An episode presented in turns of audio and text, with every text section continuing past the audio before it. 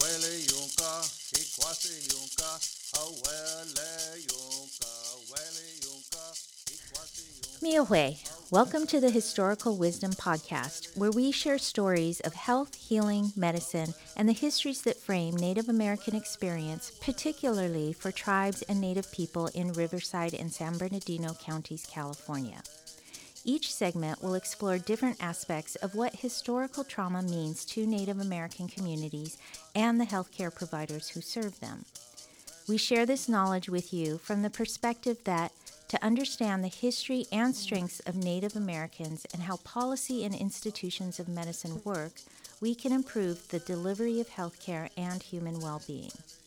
For Chihun Piyonkinach, a Gathering of Good Minds project, I'm Juliet McMullin, and we share with you historical wisdom.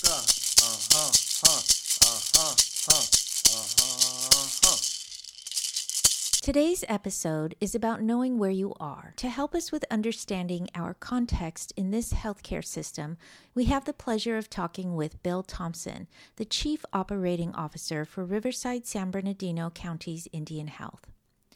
This episode will increase our wisdom around the history of Indian health services and the relationship that Native people in Riverside and San Bernardino counties have with well being and the provision of health care. Riverside San Bernardino County Indian Health is a consortium of nine tribes, which Bill will tell you more about. But the clinics in the consortium are in the ancestral lands of the Cahuilla, Serrano, Chemehuevi, Tongva, and Luiseño peoples. In addition to these caretakers, there are many Native people from across the United States who receive health care services from the consortium. Our conversation with Bill Thompson builds on our last episode about the histories of treaties with tribes in this area, and as Bill reminds us, the obligation to provide health care for Native people. Our wisdom also comes from remembering that the tribes in the consortium have representation on the board and regularly contribute to sustaining the access and quality of care that is provided. So, now to hear more from COO Bill Thompson. Miawe Bill, can you tell the listeners a little bit about yourself? Sure. Again, my name is Bill Thompson. Um, I'm Chief Operations Officer for Riverside San Bernardino County Indian Health. Um, I actually started here in, in 1996 as a property and supply clerk and worked my worked my way up over the years to different positions um, into my, my present office here as, as a COO, and I've been here for in this position for about um, about 10 years now. Wow, Bill, you've been here for a while and really moved up through the ranks. I did. It actually, it was this organization that uh, um, that kind of inspired me to go after my master's degree in healthcare administration. And so I pretty much it took me two years. I stayed on course for that, but it was my inspiration to go back to school too because I, I saw a future here and I saw a need here, and I thought one way or another I could offer an opportunity to our uh, to our patients. Wow, that's so great. We'll have to talk with you another time about your career. Okay. So now, can you tell us a little more about how Indian Health got started here? Yeah, so, so Riverside San Bernardino County Indian Health is federally funded through Indian Health Services. And so we started off in 1968 on the Morongo Indian Reservation. Uh, a group of people got together, worked with Indian Health Services, and started the program out of the old historical jail building on the Morongo Reservation. And it started off with uh, three tribes Morongo, Soboba, and, and Torres Martinez and then from there we just kind of grew over the years. We became incorporated in 1974. More and more tribes joined our consortium. So we started off with uh, again Morongos, um, Soboba tribe, Torres Martinez, and then over the years Agua Caliente joined in, Pechanga joined in. Um, San Manuel uh, joined us as well, and then three uh, three tribes up in the mountain area of Anza, Ramona, Santa Rosa, and Cahuilla all joined our consortium. So now we have nine nine tribes here in Riverside County, which make up our consortium. Wow, that's so great. Can you can you talk a little bit about what inspired some of the tribes to join the consortium? Basically, what it was, it was it, it goes back to treaty obligations with the government back in the 1860s, 1870s, 1880s. During the uh, kind of some of the some of the Indian wars back then, when the United States was coming into formation, the westward movement became more active, and it came down to actually white people taking over some of the some of the land that the natives felt were, were their land from from the beginning. And so, in order to kind of prevent some of the genocide that could have been taking place or that was taking place, the government at the time formed treaties with the tribes, will designate reservation land, will cease any act, military activity against the tribes, and the tribes simply ask for health care in exchange. So that's really kind of in a nutshell, that's what it, how it started out. And Indian Health Services funds healthcare services throughout the country for Indian tribes. It's discretionary, meaning that it has to be approved by Congress, so it's not obligated funding every year. We are subject to sequestration. Uh, we have been hit by sequestration the last couple of years, and so that does have an impact on the funding. But whatever dollars we get from Indian Health Services, that's what we have to make ends meet with. So if we if we run out of money, it, it's on us.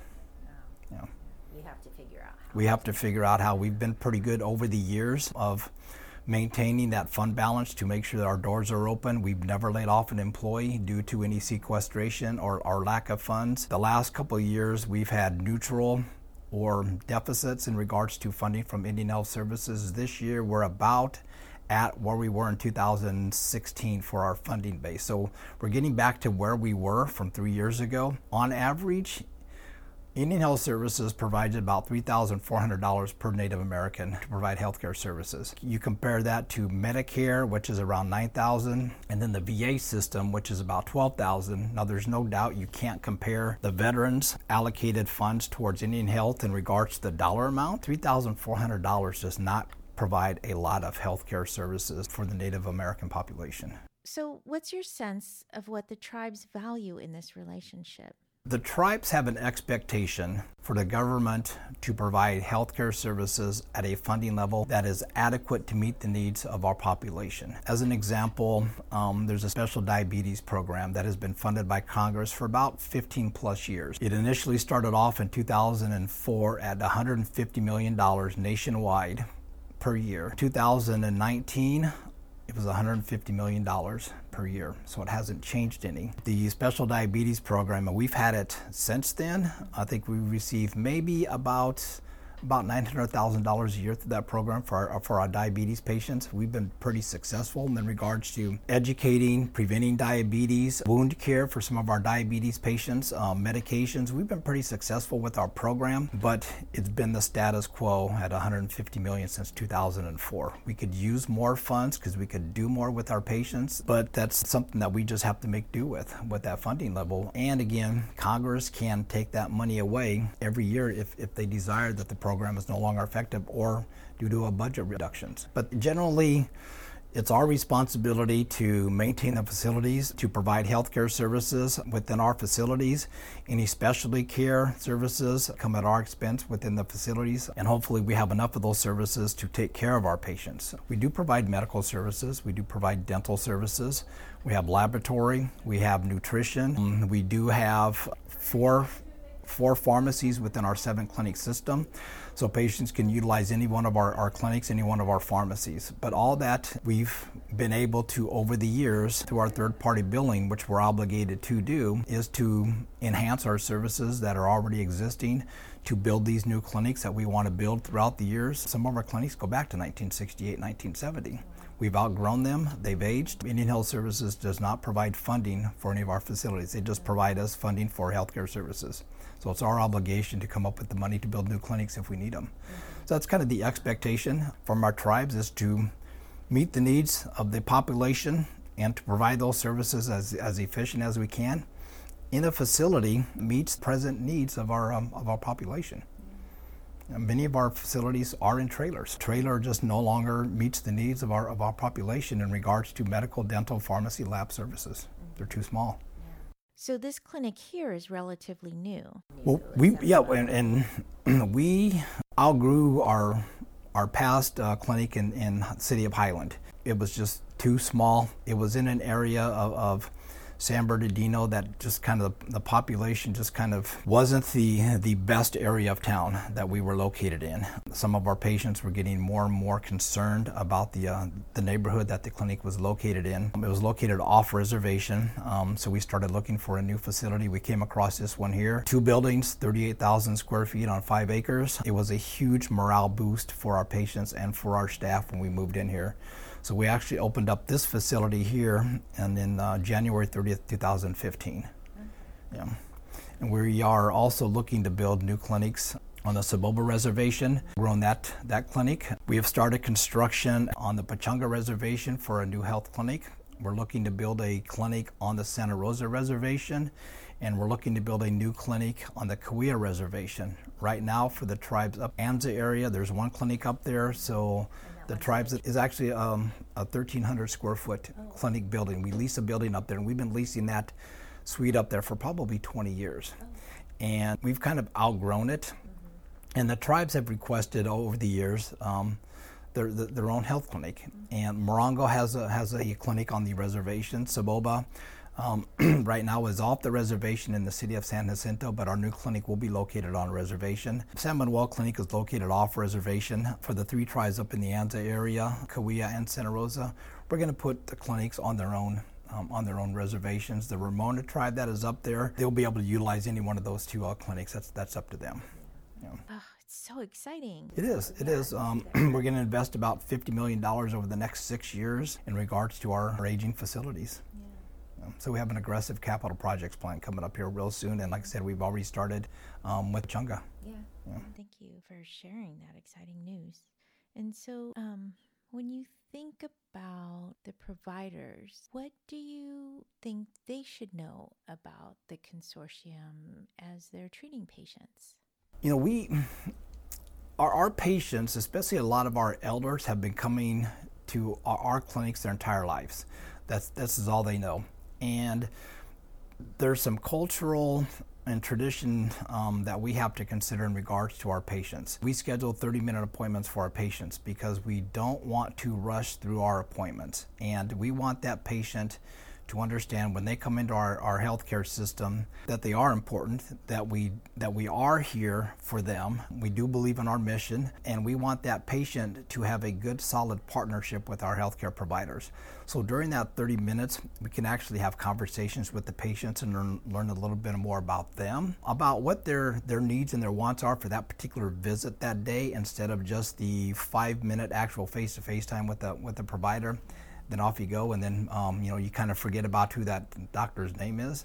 We want our patients to know who their nurse is, who their doctor is by name, so if there's a concern that the patient has, they can call up and they can say that you know they had a concern with Dr. Thompson or whoever their their, their provider was it's important to us. It's important to our Indian population, and that's something that our providers are educated about when they start working with us. That there's our cultural sensitivity issues that they need to be aware of, and a five-minute face-to-face will not cut it. Maybe it did in their past organization where they worked, but in ours, 30 minutes is our appointment slot, and they need to take that opportunity to to talk to that patient and learn about them and their uh, their culture, their tradition. We will see any Native American who resides in who resides in Riverside or San Bernardino County. They do not need to be from any of our consortium tribes. Mm-hmm.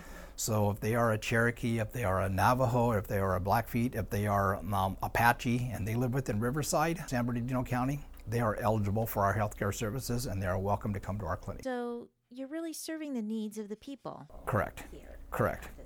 Correct. All they need to do really is they need to provide a proof of residency um, within Riverside or San Bernardino County. Needs to be current within six weeks of, of their visit or their, of when they register, and they are required to provide their proof of Indian, um, either from their tribe or from the Bureau of Indian Affairs. And then they receive those services, yes. And really, there, there are no costs to the patient. The exceptions may be um, an eye care if they want a specific type of eyeglasses. They are responsible for um, for payment of anything over a, a, set dollar amount. In regards to dental, they may be responsible at 50% for any um, any uh, crowns or some other kind of um, service like that. Typically, we, we don't charge our patients for anything. They have no copays. They do not pay for any pharmaceuticals, with the exception of eye care and, and dental. They may have some expense there, but most everything else is, is, is free of charge. We also um, have radiology services here as well at uh, uh, San Manuel Clinic and our Soboba Clinic that patients will come here to get either x-rays, mammograms, or an ultrasound here. So again, all those all those services are at no cost to the patient. Well, that's part of the growth you've seen over the years. It's Correct. Yeah. Yeah, but we do ask our patients that they need to be screened for alternate um, healthcare services. So we can if you're a member of one of our consortium tribes, the Indian Health Services funds us for healthcare services that they may need outside of our four walls. But if they are a, a patient not living on one of our consortium reservations or not from one of our consortium tribes, as an example, a, a Navajo patient, if we need to refer them out for specialty care services or if they're hospitalized, it's at their expense. We are not funded for those type of services. Yeah. So when you think about the consortium, what is your biggest hope? What would you love to see? You have all these things happening. You have these growth, the new clinics, the new services. You know, we we have a pretty good working relationship with our with our tribes, with our consortiums. Now, they are not obligated in any way, shape, or form to provide any funding to our healthcare system. Some of the tribes over the years have been pretty generous to us and have funded us for special projects or for special equipment. As an example, the San Manuel tribe did donate um, $2 million when we bought the San Manuel Clinic here, and we had to um, basically tear it down uh, to the frame and we rebuild it from there. The tribe did donate $2 million towards that project. Um, the San Manuel tribe also donated $1 million towards our Torres Martinez project. So when we start building the new clinic down there, um, they donated $1 million. They've also donated, as well as some other tribes over the years, Morongo tribe, um, Soboba, they've donated money to, to purchase special equipment that we've requested in the past, but it's not their obligation. But we've always had a pretty good relationship in regards to the tribes. Our board of directors are made up of tribal members that are appointed by the tribes. So what we talk about here in, in, our healthcare and our board of director meetings, things like that, they take it back to their to their tribal council and to their general membership to let them know what's going on. Probably probably about 35 or 40 percent of our patients are from our consortium tribes. So we still have a huge influence in regards to healthcare. Some of the pr- tribes do provide their own health insurance for their tribal members, so they can either stay within our system or they can go out outside if they choose. Mm-hmm but the greater majority of our patients uh, are, are what we call direct care patients from other tribes outside of Riverside or San Bernardino County. So we also consider them in regards to any healthcare decisions that we need to make in order to continue to improve our healthcare system as a whole, which is why we need new buildings. We need bigger facilities. And so the tribes, though, at every clinic that we are building, at every reservation we're building, tribes have donated land they're going to charge us $1 a year for the land. As an example, Morongo has allocated 10 acres of land. They're going to charge us $1 a year. Um, our initial lease will be for 25 years per um, I, or per um, Bureau of Indian Affairs regulations. Soboba um, tribe $1 a year uh, for 10 acres of land. Pechanga, the same thing. Uh, we got three acres from them. Torres Martinez, three acres from them, but it's at $1 a year. So that's their contribution to us for a new health clinic that they know that they need on, on the reservation. That's, that's so exciting to hear that. We're, we're, pretty excited about it. Um, you know, the whole thing started with uh, Torres Martinez probably seven years ago. Mm-hmm. They asked for a pharmacy on site. So we started looking where can we put a pharmacy? Where can we put a pharmacy?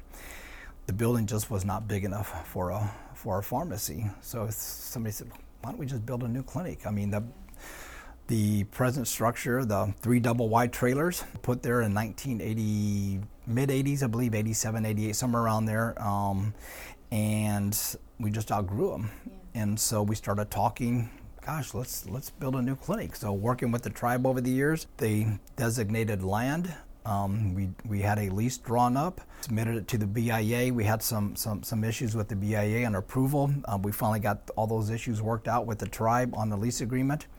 Now we're just waiting for some um, environmental assessments to be completed, submit them to the tribe. We're ready to uh, break ground and start building, but it, it all started with the simple request if we need a pharmacy on site. Well, it's a testament that the tribes continue to support this effort. Mm-hmm. It's a testament to the kind of care that's being provided. Well, you know, Indian Health Services was created and funded to provide healthcare services for the Native American population and Alaska Natives as well. And that's that's what it's all about. So our obligation is to meet the needs of the tribes that we serve and, and the population that we serve. The expectation that we're here for Native Americans, Alaska Natives, they're going to come to us for healthcare services. And, and they have another choice out there if they have insurance, but uh, we're here for them and we want them to come to us because that's, that's what we're all about.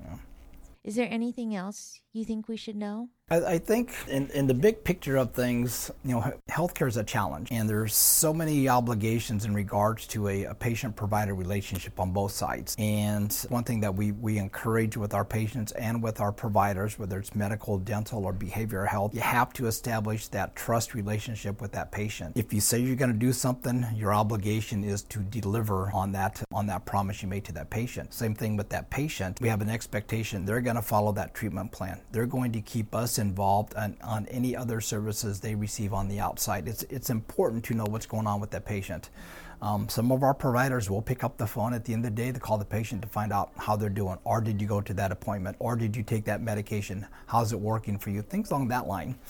Um, we know a lot of our patients, um, especially on the reservations, we know a lot of our patients um, by name and we've known them for years and years and years. And I think that's one thing that the patients like is because they can walk through the door and our receptionist is going to know that patient by their first name, either because maybe our staff is native and maybe they're from that community, but it just gives that patient that sense of, you know what, I'm welcome here because they call me by my first name and they know while I'm here. We don't have to spend 15 minutes going through that, well, why are you here thing. And for patients, that's important, and especially with our elders, they want that time with the with our providers so the providers can hear them as to what's what's going on with their health care and if necessary you know talk to um, talk to the family. Our, our, elders are held in high regard here. And our community health representatives our public health nurses are an integral part of that health care outside of our facility especially during home visits on the reservation. So you got all those things that come into play a lot of that teamwork I think that makes us a special and unique healthcare system. Thank you so much for taking time and sharing your knowledge with us. You're, you're welcome. Um, I hope I provided you with a good insight into Riverside. Like I said I've been here for 20 some years. We got 350 employees. They're a great group of people to work with. They're here for all the right reasons. Paycheck is not number one on their list of things. They come here probably, um, I would say we probably have 100 plus employees who are native that may or may not be from our communities that we serve but they understand how health care should be provided to our, to our populations. And it's important to them and it's important to us, and we want to make sure that we meet our mission statement every single day when we open up our doors. Aloha, Bill. It's great to hear the work that Riverside San Bernardino County Indian Health and its tribal consortium is doing. The consortium is one way that the health needs of Native Americans in this area are met but it's important to remember that its very existence as part of Indian Health Services is intimately linked to the history of genocide and oppression. This is not to overlook the good work that is being done, but rather to put it into historical context. So, some takeaways for this conversation are first, we want to remember that Riverside San Bernardino County Indian Health was started by the tribes putting funds together from Indian Health Services to create the consortium, and that those funds are part of the treaties between the United States and the tribes. As Bill said, despite the treaty relationships, Indian Health Services is regularly underfunded by Congress. And importantly, the tribes are deeply committed to supporting the work of the consortium and provide lands and funds to keep the health system strong and innovative. Also, it seems to me that for healthcare providers, this is an opportunity to practice the kind of medicine that you imagine being able to practice earlier in your career.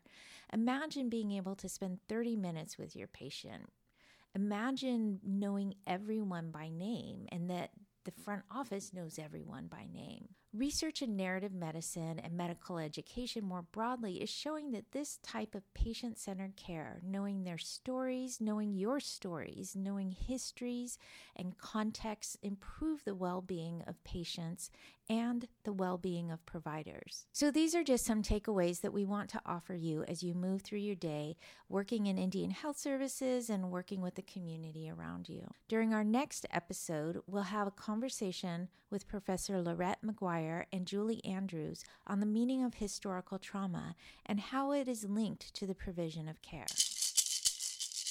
Aloha for listening to Historical Wisdom.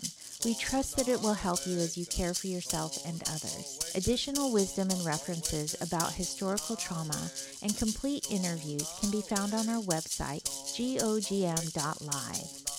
Aloha to Sean Milanovich for sharing the opening and closing bird songs. The podcast was produced by Juliet McMullin and our Chihun Piyonk Inach Steering Committee and edited by Catherine Rodriguez and Wyatt Kelly.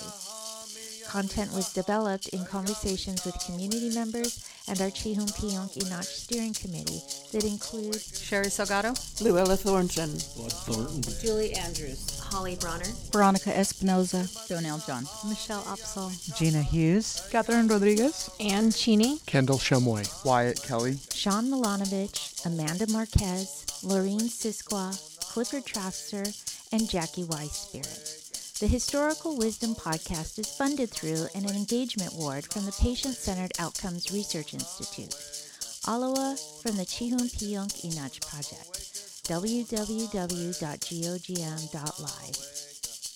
Tina ha mi ya we